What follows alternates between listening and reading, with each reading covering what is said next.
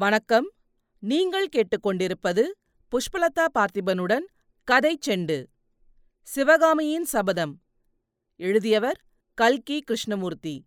முதல் பாகம். பரஞ்சோதி யாத்திரை. அத்தியாயம் நான்கு. துர்ச்சகுணம் வீதி ஓரத்திலிருந்த சுமைதாங்கியின் மீது பரஞ்சோதி சாய்ந்து கண்ணை மூடி கால் நாழிகை கூட இராது. ஏதோ பேச்சுக் குரலைக் கேட்டு தூக்கி வாரி போட்டுக்கொண்டு கண் விழித்தான். தெருவில் யாரோ இவ்விதம் பேசிக்கொண்டு போனார்கள். கோயில் யானைக்கு மதம் பிடித்தால் துர்சகனம் என்று சொல்கிறார்களே. ஆமாம் நாட்டுக்கு ஏதோ பெரிய விபரீதம் வரப்போகிறது. யானைக்கு எப்படி மதம் பிடித்ததாம்? யாருக்கு தெரியும்? யாரோ அசலூரான் ஒருவன் யானையின் மேல் வேலை வீசி எறிந்தானாம். அதனால் யானைக்கு வெறி பிடித்து விட்டது என்று சொல்கிறார்கள். ஆயனச் சிற்பியும் அவருடைய மகளும் பிழைத்தது புனர்ஜன்மம் என்கிறார்களே. அப்படித்தான் அரங்கேற்றம் நடுவில் நின்றது போதாதென்று இந்த ஆபத்து வேறே அவர்களுக்கு நேர்ந்தது. அதற்கு மேல் பரஞ்சோதிக்கு அவர்கள் பேசியது கேட்கவில்லை. வேலை எறிந்ததனால் யானைக்கு வெறிப்பிடித்து விட்டதாம் என்று பேச்சு காதில் விழுந்தது. பரஞ்சோதியின் உள்ளம் திடுக்கிட்டது. அப்போது அவனுக்கு இன்னொரு விஷயம் ஞாபகம் வந்தது. அவன் கொண்டு வந்திருந்த மூட்டையை நடுத்தெருவிலேயே போட்டுவிட்டு அவன் ஓடி வந்து விட்டான். நாவுக்கரசருக்கும் ஆயனச்சிற்பிக்கும் அவன் கொண்டு வந்திருந்த ஓலைகள் அந்த மூட்டையில் இருந்தன. இன்னும் அவனுடைய துணிமணிகளும் அவன் கொண்டு வந்திருந்த சொற்ப பணமும் மூட்டைக்குள்ளேயேதான் இருந்தன. அதை அவசியம் கண்டுபிடித்தாக வேண்டும். போட்ட இடத்திலேயே மூட்டை கிடைக்குமா? திக்கு திசை புரியாத இந்த பெரிய நகரத்தில் அந்த இடத்தை மறுபடியும் கண்டுபிடிப்பது எப்படி? பரஞ்சோதி சுமைதாங்கியிலிருந்து இறங்கி தான் ஓடி வந்த வழி எதுவாயிருக்கும்? என்று ஒருவாறு யூகித்துக் கொண்டு அந்த திசையை நோக்கி நடக்கத் தொடங்கினான். இதற்குள் வீதிகளில் ஜன நடமாட்டம் வெகுவாக குறைந்து போயிருந்தது. வீட்டுக் கதவுகளையெல்லாம் சாத்தியாகி விட்டது. வீதி விளக்குகளை அணைத்து விட்டார்கள். நல்ல வேளையாக பூரணச்சந்திரன் பால் போன்ற வெண்ணிலாவை பொழிந்து கொண்டிருந்தான். நிலா வெளிச்சத்தில் நாற்புறமும் கூர்மையாக பார்த்து கொண்டு பரஞ்சோதி வெகுநேரம் நடந்தான். எவ்வளவு நடந்தும் யானையை சந்தித்த இடத்தை அவனால் கண்டுபிடிக்க முடியவில்லை. மூட்டையையும் அவன் எங்கும் காணவில்லை.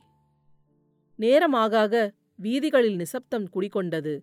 உச்சிவானத்தில் சந்திரனை பார்த்து அர்த்தராத்திரி ஆகிவிட்டது என்பதை பரஞ்சோதி தெரிந்து கொண்டான். கால்கள் இனி நடக்க முடியாதபடி சோர்ந்து போயின. உடம்பை எங்கேயாவது கீழே போட்டால் போதும் என்று அவனுக்காகிவிட்டது. இனிமேல் மூட்டையை தேடுவதில் பயனில்லை. நாவுக்கரசர் மடத்துக்கு எப்படியாவது போய் சேர்ந்தால் போதும். ஆனால் எப்படி போவது? வழி கேட்பதற்கு கூட வீதிகளில் யாரையும் காணோம். லட்சக்கணக்கான ஜனங்கள் வாழ்ந்த அந்த பெரிய நகரத்தில் தான் மட்டும் தன்னந்தனியாக அலைவதை நினைத்தபோது பரஞ்சோதிக்கு எப்படியோ இருந்தது.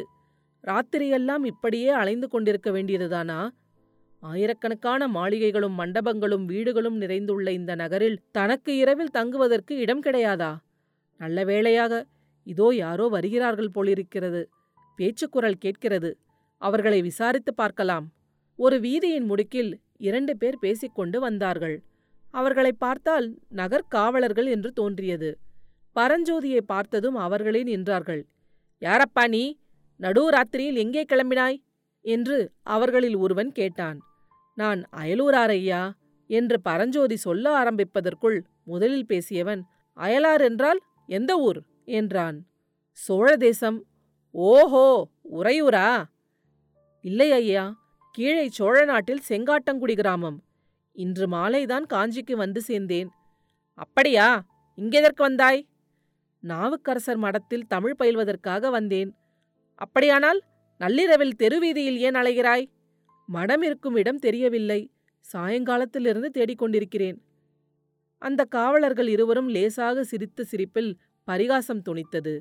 அவர்களில் ஒருவன் நாவுக்கரசர் மண்டபத்திற்கு நீ கட்டாயம் போக வேண்டுமா? என்று கேட்டான். ஆமையா நாங்கள் அந்த பக்கம்தான் போகிறோம். நீ வந்தால் அழைத்து கொண்டு போய்விடுகிறோம் பரஞ்சோதி காவலர்களுக்கு வந்தனம் சொல்லிவிட்டு அவர்களை பின்தொடர்ந்து சென்றான். சற்று நேரத்துக்கெல்லாம் அவர்கள் உயரமான மதில் சுவர்களையுடைய ஒரு கட்டிடத்தின் வாசலில் வந்து நின்றார்கள்.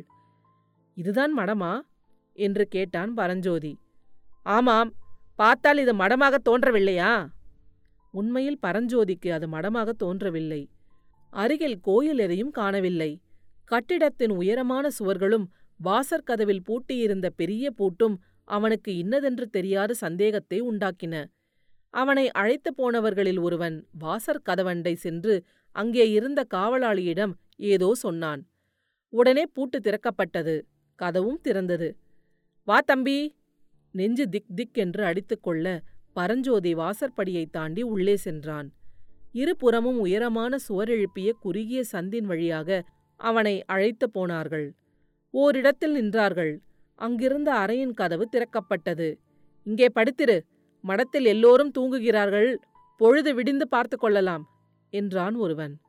பரஞ்சோதி அந்த இருட்டறைக்குள் எட்டி பார்த்தான்.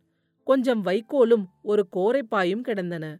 ஒரு மூலையில் சட்டியில் தண்ணீர் வைத்திருந்தது. திரும்பி தன்னுடன் வந்த காவலர்களை பார்த்து இது மடந்தானா? என்று கேட்டான். ஆமாம் தம்பி. உனக்கு என்ன சந்தேகம்? என்றான் காவலர்களில் ஒருவன். இங்கிருக்க விருப்பமில்லாவிட்டால் வெளியே போய்விடு என்றான் இன்னொருவன். பரஞ்சோதிக்கு இருந்த களைப்பில் எப்படியாவது ராத்திரி படுத்து தூங்க இடம் கிடைத்தால் போதும் என்று இருந்தது. இல்லை இங்கேயே நான் படுத்திருக்கிறேன் என்று சொல்லிவிட்டு அறைக்குள் நுழைந்தான்.